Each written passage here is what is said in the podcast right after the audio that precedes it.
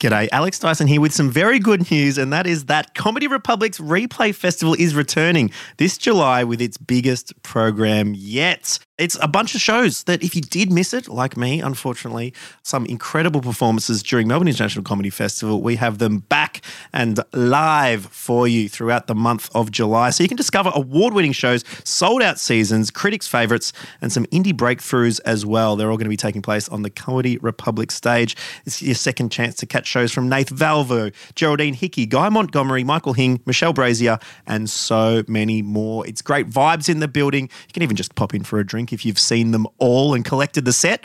Otherwise, we'll catch you here at Comedy Republic in July for Replay Festival.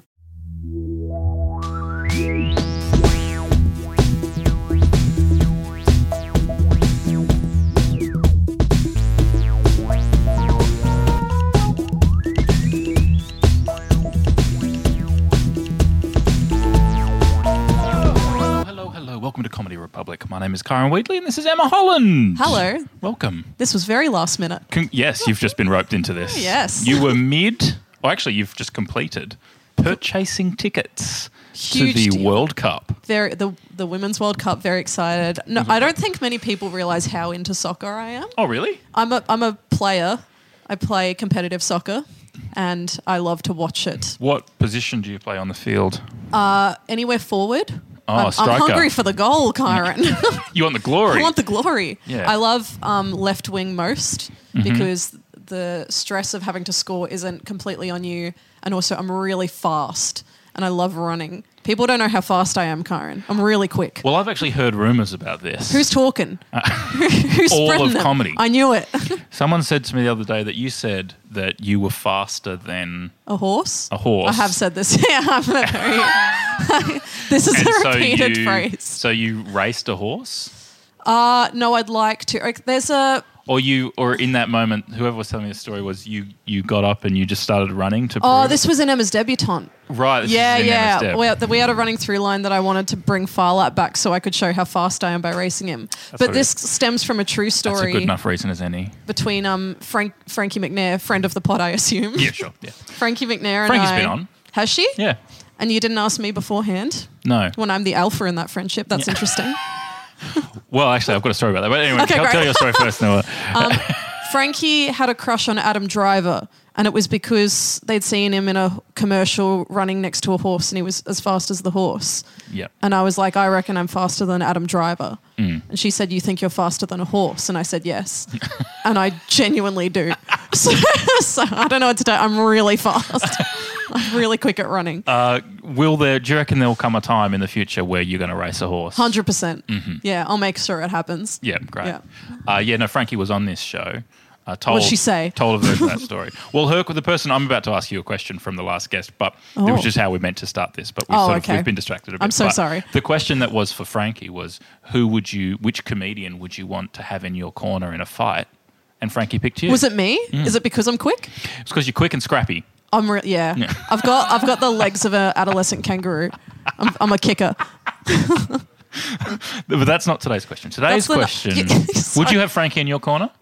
No, I wouldn't have me in my corner. Frankie and I have been harassed by a man on the street before, and we thought he had a knife, and I pushed her in front of me, like not even thinking about it. I mean, that's kind of being in your corner. I guess so. I guess I'm Reluctantly. in the corner. She's Yeah, in front just of me. in front of you, and you're Yeah. in the corner.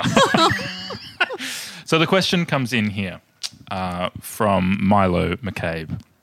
I had to write this down because Okay, it's, it's quite long. extensive. It ends Alright. with a kiss. What's the one thing about yourself that you know you need to address or change that you consciously and conspicuously avoid, despite the fact it's becoming an elephant in your head to the point where it's too much of a deal to even contemplate? So you keep putting it off, but you know it's there and you know it's going to bite you in the ass if you don't deal with it. Open bracket. Real answers, please. No comedy deflections here. PR people, back off. Yes, we all know you have a show to promote. Kiss.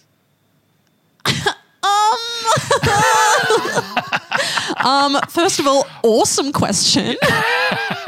As you were saying that, I'm like, how can I make this funny? And then you put the end bit, and I was like, well, I can't. Yeah. Um, there's no way out. I, I would love to um, to um, God. Is it is it that you're pushing your your best friends in front of you in a fight. Yeah, I'd love to be more courageous, I think. Yeah. I think I would like to stand up for things when I believe in them more so than be Mm-hmm. afraid of repercussions. I th- you know what? I think I'm too polite to people and I don't mean that in Who a don't like deserve politeness. Yeah, or not don't deserve politeness but should be like s- addressed in a way that isn't necessarily polite. Yeah, that's what I'd Yeah. like to do. I'd like to stand up for my beliefs better. yeah. I think you'd be good in a job interview. What's your what's a big issue you need to work on? I'm too polite. Yeah, I guess I work too hard. Um, so I probably should have some work life balance. Um, I love my family too much, and I'm going to be very upset when they pass. I don't know how I'll get over that. Um, God, where do I where do I end? Have you been in many I haven't been in many job interviews. Oh, I have. Oh really? I've had a lot of weird jobs. Oh. Um, I'm very good at interviews. If I get an interview, I always get the job. Oh really? But I What's can- the skill? You Like just, of a job interview. um, just be yourself. that rope been going wrong. Yeah, yeah. don't put up a facade. They just want to see who you are on the inside. Do you respond to questions with the star strategy? Do you do you provide examples? No, I'm just quite honest. Like they'll they'll say I'm not afraid to admit when I don't know something. I Mm-hmm. think that's the thing. Because like I applied for a job as a disability support worker, which I got, Mm-hmm. and one of the questions was, "How would you handle this scenario?" And I was like, uh, "These these are my instincts, but I'll be honest, I don't know. It's probably something where I would reach out for support and find the answer from someone in a position above me." And they loved that. That- yeah, Oh my great. god. Yeah, not going to go out on their own and do something fucked. No, I was like, oh, maybe I'll um, just pay off a heap of money. I'll just give everyone money and it'll be make things better. Uh, you have a show in the Melbourne Comedy Festival this year. I do. Uh, it's called The Orangutans. It's called Save, the, orangutans. You missed the most important part. Word, yeah, yes. I don't. I mean, people say save the orangutans all the wa- all the time. I don't know why I skipped the word save, but anyway, there you are. Yeah, I want to make it quite clear it's not a show about climate change. There are there is a bit of that around. Uh, yeah, a couple people have said to me that's what they thought, and I was like, I can't tell you how not true that is. um, there's just a uh, the show opens with a monkey pissing into its own mouth, so I don't know if that gives you a, a vibe. Great. That's yeah. That's great. I don't remember any David Attenborough productions starting that way. Oh, you're not watching the right ones, Kyron. you're not watching the um the Pornhub The one on revamps. Pornhub? Yeah. yeah, it's a good show. I'm very proud of it. It's a really nice show. Um, you very kn- visual. Great. You got uh, your props are set. I have an entire set Amazing. um, that took so long to make. It has been in production for I want to say six months. And now that it's up and about, it feels very low key. So it's, it's quite brutal how much work goes into something so small.